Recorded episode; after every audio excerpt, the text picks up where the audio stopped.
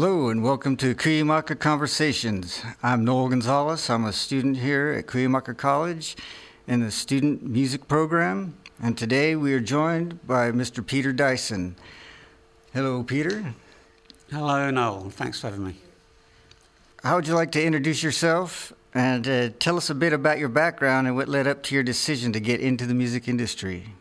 Well, thanks for thanks for inviting me. First of all, uh, my background: um, I'm from England originally, although uh, about six months ago I, would lived in the States for longer than I lived in England. So uh, I consider myself kind of a dual citizen, even though I sound like an Englishman. I feel like this is home now, but but I've been here for about 28 years. Uh, I, I, played drums since I was a kid. Uh, that was really kind of my first love was was playing drums, uh, but also singing. Even though I don't have a great voice, I've got two two older sisters, and uh, and we used to just sing all the time, and that was all there was to doing on car journeys. So uh, so I often think that some of my my music education as such has been very informal. I've I've got a a bachelor's degree in, in government politics and modern history from the University of London. But the people that, that I met there are people that I still still play music with to this day.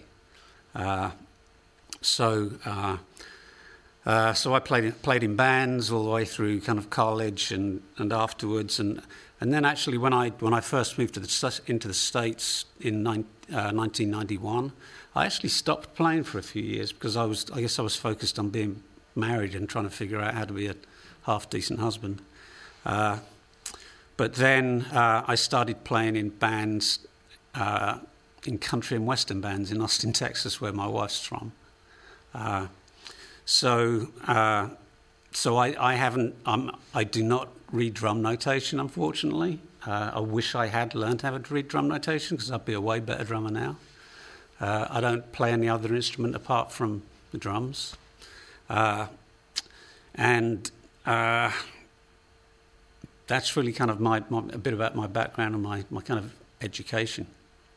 Uh, okay, I understand when you moved to Austin, um, uh, you weren't working in the industry at the time, you were working uh, motor for Motorola. That's right. Yeah, I worked for Motorola, semiconductor sector. Uh, my wife is smarter than me. She's uh, she was she's the software software lady person, whatever the right term is, and uh, uh, so I started working at Motorola as well. Uh, and I worked there for 14 years in, in human resources and leadership development. But again, I was playing in more and more bands in Austin. I started to get involved in the studio scene in Austin, which is which is really active. And I just became fascinated by recording studios and the recording process. But that really, even though I'd done it earlier in, in my life, it was only when I was really in my 30s that I truly started to get fascinated with, with recording and production. Uh, That's what I had. Uh, I had read that you were getting a little frustrated with your ability to do uh, the recording on your own there in Austin? Yeah, well, I'm I'm big into collaboration. To me, drums is a pointless instrument unless there's other people there playing other instruments, and so. Uh, and the people that I was used to collaborating with were, were friends back in England. And so this is when, when Pro Tools was really first starting to become, uh, you know, the platform and the way that people would record directly into a computer. So it became a lot easier to collaborate remotely. And so I started, I, I built a home studio with some help from some uh, friends who own studios in Austin and started actually recording myself, playing the drums and, and swapping files and song ideas with friends in England. But realised that it's about a million times difficult, more difficult to actually do than it looks. so, um, how did Studio West get in the picture? Well, I I spent 14 years working for Motorola and ended up a little, uh, what's the right word, bored. I realized that I was just bored with the work I was doing.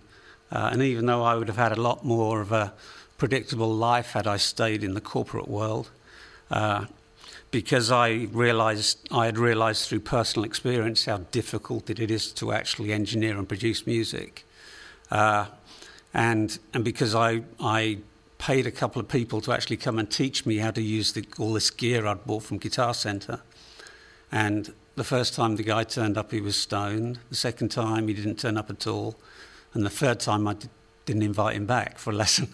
And so, so really, I, I, I saw because I was involved in training at Motorola, I saw an opportunity to because uh, there was nowhere to learn how to how to do this uh, at the time, uh, and this was back in the you know mid mid nineties, late nineties, uh, and so I decided to uh, to to get a bit entrepreneurial and uh, leave corporate, safe corporate America, and uh, actually start a, start a, a business where uh, we would teach people how to how to how to produce music. So now Studio West had uh, quite the history. They had already been around. yeah, well, I I was in Austin, like I say, and we had two we had two kids there, but my my in-laws uh, had moved to to San Diego, retired to San Diego, and having two little kids, even though my wife stayed at home, it was we kind of missed the support of of her in-laws raising the kids, and and so one night at about four o'clock in the morning, I was trying to figure out what to do with my life, uh, and I googled because I had this idea about starting some kind of an educational program, and I googled, and I thought, what what better place to teach people had recorded in somewhere where a lot of music has been recorded over the years. And so one night, and I remember it very clearly, I was just, I, go- I Googled recording studios for sale, San Diego, and Studio West popped up and as a listed business for sale. And, uh, and so I kind of took it from there. We decided to relocate to San Diego, uh, and, and I acquired Studio West. Uh, and that was 15 years ago, almost to the day, I think. Right on. Can you describe the facilities and the services available there at Studio West? Well, well, when I when I bought Studio West, it was uh, it was just two studios, Studio A and Studio B, and the revenues for those studios had declined the kind of three years previously. So it was, in some ways, it was the most nonsensical business to buy, one where the revenues are declining. Uh, but uh, but because I wanted to add this additional, you know, product almost, uh, that's really, you know, why we, added some square footage. We uh, we added a, a, couple of classrooms, and also we didn't have a dedicated studio for uh, audio post production, so voiceover recording, uh, dialogue replacement. Uh, podcast recording, although, of course, we didn't know back then that this would become a thing. So we, uh, we added a, a, third studio, Studio C. Uh, so really, we have three, uh, three main studios, the main one of which is a, a, large tracking room, Studio A, which the biggest ensemble I've, I've seen in there was a 42 piece orchestra and also a 90 person choir. So it's a pretty big room and then Studio B, which is kind of a mixing room but with a, a separate, you know, really good, well designed isolation booth, and Studio C, which is something that we built ourselves. Uh, but the, the most, most of it was built in 1986, and so I really acquired what was an existing business. Yeah. And uh, tell me about your staff. How many people are working you and helping you here? I actually had to I was working last night on a report that I had to do for the US Census Bureau, the business section of the Census Bureau. So I do know that we have 18 part time and full time employees. Because okay. I had to fill that number out last night. uh, how would you describe the clientele and what they're looking for in a studio that you see today? Well, the if I can back up just a little bit and talk about the what some of these employees do because oh, absolutely, uh, you know, it's people tend to think of recording studios as places where just engineers and producers work, and indeed we do have engineers and producers who work there, uh, but but I'm not an engineer or a producer. Uh, I fill in lots of forms. I uh, I try to manage a team of people. Uh, I try to make sure things you know work smoothly. But we also have people. We have a studio manager who takes all the, the you know the bookings for the studio. Uh, we have uh, you know somebody who helps us out with marketing. We have somebody who helps us out with with uh, you know the financial side of things, with bookkeeping and accounting. Uh, and often the, our engineers are also uh, instructors on the on the instructional side of the business. So we kind of run two businesses under one one roof, if you will. Yeah. Oh, that's great. Um, back to your clientele. Yes, clientele, and and I I'm glad that you include that word clientele because it's whatever else anybody else thinks about you know recording studios or whatever. It's it's it's a service business. We do have clients, and I regard as our clients as uh, you know anybody, you know, from some like big name artist to some little seven year old kid taking some little lessons in, in, in Fruity Loops or production. Uh, and so, uh, how would I describe a clientele? Really diverse. Uh, and what are they looking for in a studio? They're looking for a studio that works. which is a very, which sounds like an obvious statement, but it's really difficult to get. You know, there's a lot of technology and there's a lot of moving parts in the studio, uh, and uh, keeping it all working and running smoothly is is a huge task in and of itself. Uh, but if the, the guy I bought the studio from, he, he made a comment I always remembered. Uh, he said, he said, "Oh, uh, I keep the good mic cables in my office." And I was like, "What do you mean you keep the good mic cables in your office? Should, shouldn't the good mic cables be usable by the people, by the clientele, so that things work?" And so my, my attitude was always kind of very very different to that. Uh, but also, I was uh, I was talking to an engineer who's a truly like an A-list guy. He's worked with the Eagles and goodness knows who. He's, he's another Englishman like me. Uh, and he said to me, he said, you know what, Peter? It's, it's like, there's no such thing as, as a recording studio where everything works all the time. And I absolutely know that to be true because there's so much, so many moving parts. Uh, uh, but yeah, that's what they're looking for. It's a place where things work and also where there's good, where there's good energy so that you can be creative and but still get work done at the same time because you know as, as, you, as you know it's like it's, none of this stuff is easy. It is work. And so when I go to, to work every day uh, you know yes things have to have to be such that the right person is in the right place at the right time uh, but also there has to be a good a good energy because you know a lot of this is about creativity and creativity is a very difficult thing to define and you know and make sure that you've got the right everything you know right to let people be creative. Uh, but but that's that's really what what we try and do. We provide equipment that works and we try and provide a, a good environment where people where there's the right creative energy for people to get their jobs jobs done. Absolutely. Um, would we know any of the recording artists or the media personalities that have used your services? Uh, y- you would do, I think. Uh, some of them sound stupid when I say it in an Eng- English accent. Little Wayne. yes. Which I believe Lil, is Lil Wayne. Lil Wayne. Yeah, see, I still can't get my head around it. Uh, uh, Blink 182 recorded their first album there, record, recorded the guitars for their first album there. Uh, uh, then we have, you know, what I describe as corporate clients. So Taylor Guitars, uh, they they once every two months they'll they'll bring a pickup truck oh, full yes. of just the most gorgeous guitars, and we'll we'll record and shoot video of them.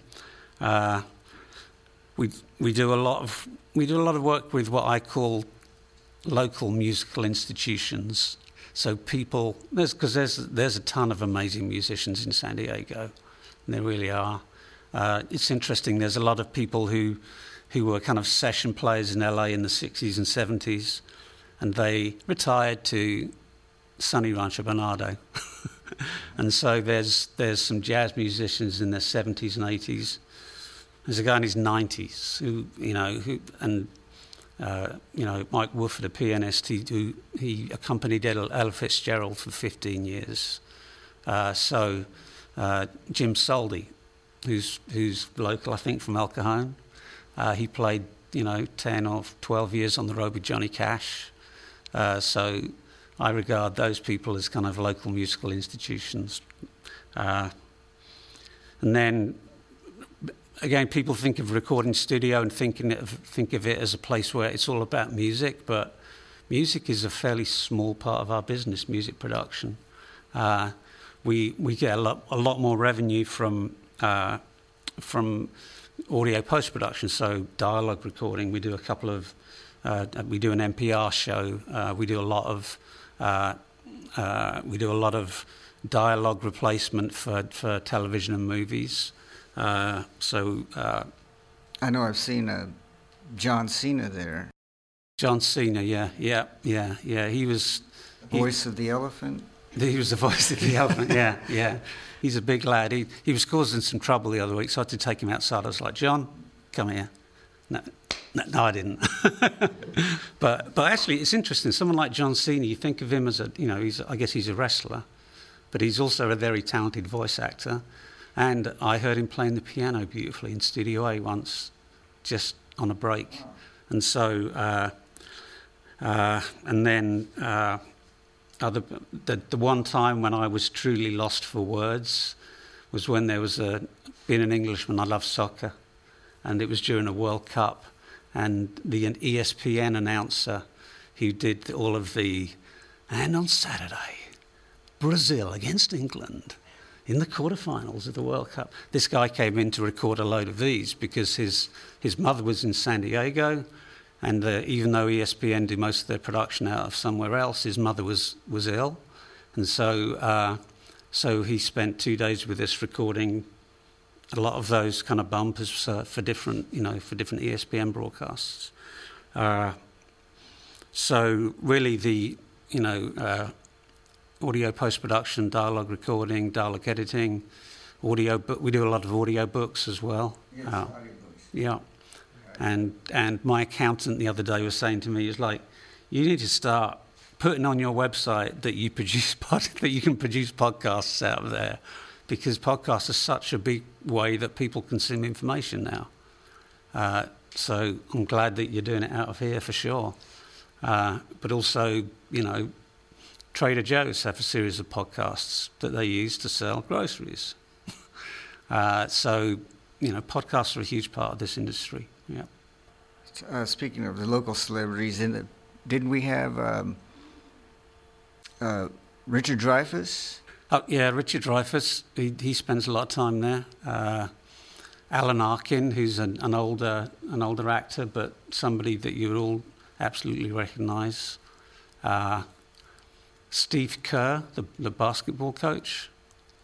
Uh, he was there recently. Uh, we've got a uh, a guy who's a, a pitcher for the Pittsburgh Pirates is actually he's taking a tour at the moment with his with a producer from LA, uh, and, and, even though he's a, a sportsman, uh, he's also one of these people who's multi-talented, and so uh, they recorded a load of tracks up in LA with absolutely A-list musicians. the one of whom I can remember is Vinny, uh, Colaiuta, the drummer, uh, who's you know one of the top five out there, but if I was a guitarist, I'd be able to remember the name of the guitarist who was on it. But, but he's going to be doing some uh, recording the vocals with us in, over the next couple of weeks. Uh, and and I and uh, I was told that uh, Major League Baseball are going to come and, and shoot a, shoot kind of a, um, a little mini you know mini documentary thing about him while he's in the studio. So yeah. Great, great. Now, how about the other side of the house? You also have the uh, the Recording Arts Center. Um, what type of programs and industry certifications are you offering, or could you start off in general, telling us about the Recording Arts Center and what you're doing, and again right. what you offer? Well, well, this was my like you know, great idea. Teach people how to record in a recording studio, but you know, having an idea is one thing, and then executing a business plan is another thing entirely. And if, if I always say to anybody, it's like having an idea is one thing, perhaps you know, actually executing on that idea is something totally different. So, uh, luckily enough, I was I was uh, I was lucky enough to meet a guy called Mark Kirshner when I first moved here, who was who was a, an early employee of Avid or Digidesign, uh, who make Pro Tools, and so uh, so we started off our educational side of things, just teaching uh, industry certifications uh, in, in, Pro Tools uh, and a couple of other, uh, you know, different certifications. Media Composer, which is Avid's media, uh, video editing software, and Venue, which is a live sound console.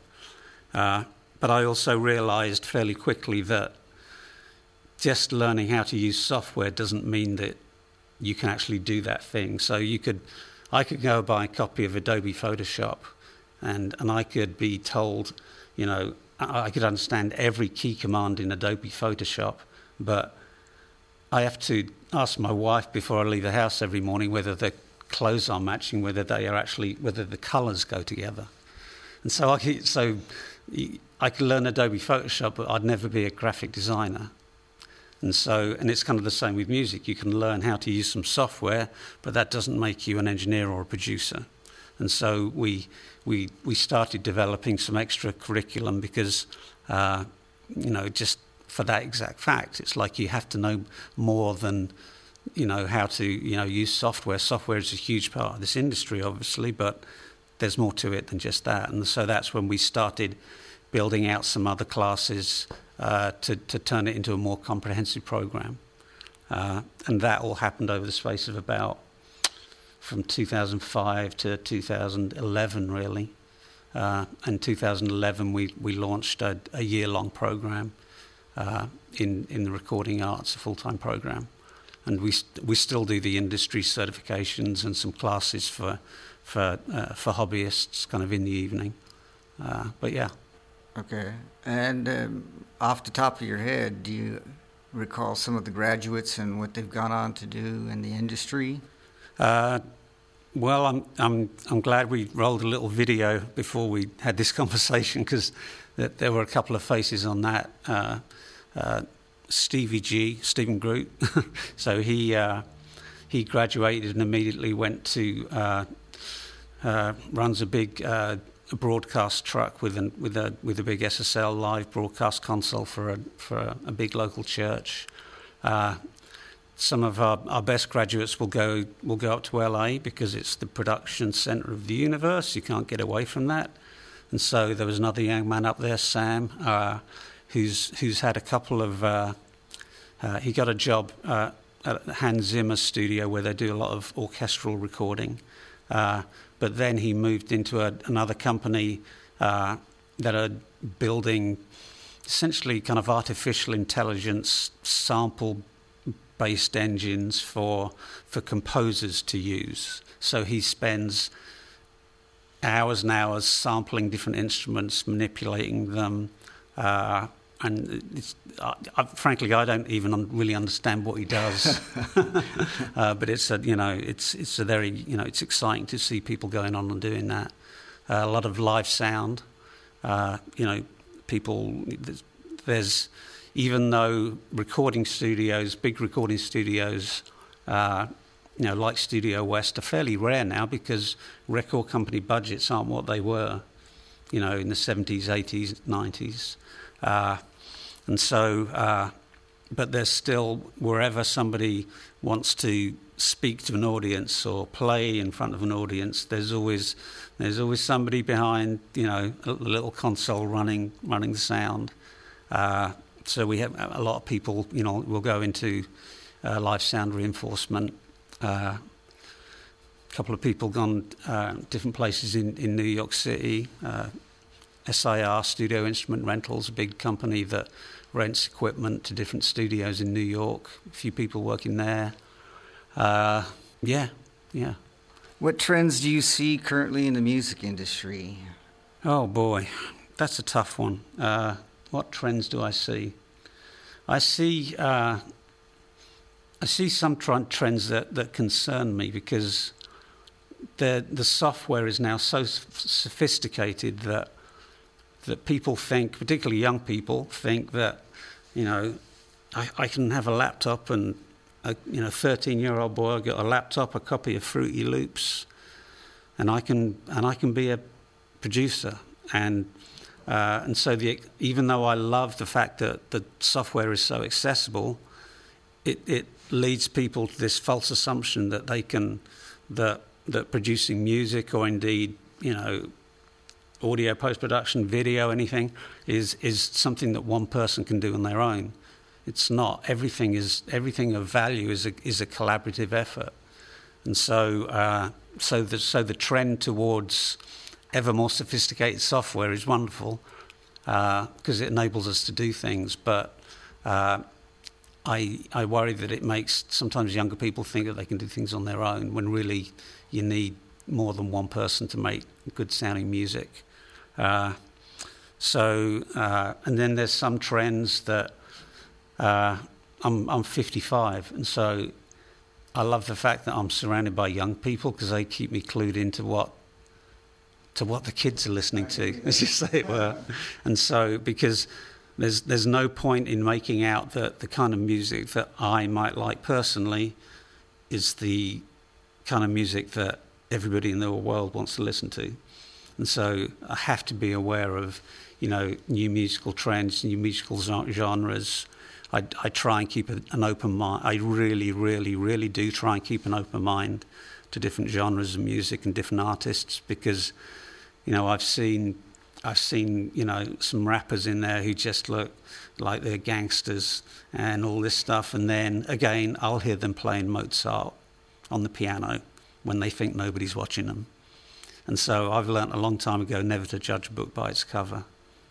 Are, are, there any current or future projects you have in the works that you like to mention or that you're particularly excited about? Uh, I, I'm, I'm getting more and more excited, and this is a little bit about the previous question, but about you know trends. But video, we're doing a, a lot more video production out of out of the studio now, and uh, and we did. Uh, nothing. It takes a long time to do things, but we recorded a session back in January uh, with with a, a drummer called Dave Mattacks, who's an Englishman, 70 years old, but he's he was best friends with John Bonham. He played with Paul McCartney, Elton John. Uh, Jimmy Page was one of his sponsors when he moved to, to from England to the States. Uh, and we, we shot a video with him and a few other, uh, Jim Soldi, the local guy I was telling you about, who toured with Johnny Cash and, and some other, you know, great local session musicians. And, uh, and we're just about finished with, with that uh, with that video, which was kind of a live in studio performance thing. And, and I'm doing it almost for, for fun, really. Uh, it's not something that we're going to try and you know release commercially. Uh, but but you asked me what I'm excited about, so I told you. yeah, the video shoots are fun there. I remember uh, video shoots are fun. Doing yeah. the uh, drum clinic with uh, Rich Redmond, the drummer from Jason Aldean. Yeah, that was that That's was right. Absolutely. Yeah, yeah. Uh, and you know, video is a bigger part of the world. I, even myself, I I watch as much music as I listen to music. You know, it's it really is important to have visual images now with with you know with the music that we listen to. Uh, uh, you know, and so there's there's a lot of video stuff that we're doing that I'm excited about. Uh, I'm yeah, I'm excited about having uh, some projects coming in. The more the more pro- post production projects that we do, the more excited I get because uh, checks from you know uh, let me think NBC, Universal, or whatever they don't bounce. I think I, I remember. Uh, Didn't you guys do some sound for Sony for some sound design for the video games? I think. Yes, yeah, we've done some stuff for Sony with video games, and again, their checks don't bounce. I think it was sixty-five thousand dollars for sixteen minutes with this. That's right. and strangely enough, the, one of the hardest organisations to actually get payment out of, and it, and it is called the music business for a reason, but is the BBC, the British Broadcasting Corporation. Really? Yeah. You would have thought it would be you know, such an amazing, you know, so renowned and everything. But because of the some of the difficulties of you know dealing with a huge bureaucracy, that's with an eight-hour time difference. Even though I am English, it's it's taken us a year to get paid for you know for a for a two-hour session that we did for the BBC. Some you know that ended up on some some you know big show or whatever. Uh, so yeah, yeah. Okay. Damn Brits, you can't get them to pay up. you said that, not me. uh, you, you How about any advice for any of the uh, Cuyamaca music programs, musicians out there? I always say to people, if you're interested in in music uh, and production, then you should you should have a project on you on the go. Uh, I was I was so pleased to see a couple of instruments in here and somebody strumming a guitar because you, just you know you you prove who you are by what you do, and so uh, you know my my advice for any anybody interested in music would be to play music with people. It's that simple. And my advice for anybody who is interested in production is to is to have you know have your backpack with the hard drive in it and, and some projects that you're working on. Uh, because really, the only way, you know, I can say that we teach people how to, you know, produce music, and, and other places, you know, can say that they teach how people how to produce music, but really, you produce music through experience. And so, uh, and the only way to get experience is by doing it.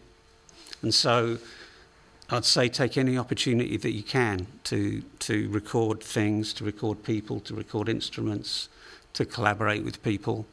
Uh, I was I was just recently back in England because my mother's got uh, dementia and Alzheimer's and probably hasn't got much longer to live. But I I took I took my iPhone with a uh, with a little Shure microphone, uh, MV88. It's a great little microphone and, and I recorded uh, some. There's a lot of conversations. A lot of it is is the same stuff again and again because she's got dementia and Alzheimer's. But but it's it's important because I'm you know I'm capturing some some stories that that that she hadn't told me before uh, because she's because she's got dementia. mm-hmm. and she's loosening up a little bit. Uh, and I consider that a project almost. It's a project that I've got going on now. It's to capture a little bit of family history. Uh, so my advice is uh, do stuff. Mm. Well put. And for our listeners, um, where are you located and where do we go for more information? So uh, the, the studios are located up in Rancho Bernardo, uh, and, and the website studiowest.com has a lot of information about uh, about what we do, how we do it, people who work there. Uh, but I, I always there's nothing I love doing more than showing people around. We do a lot of tours with with high with middle school students, with high school students.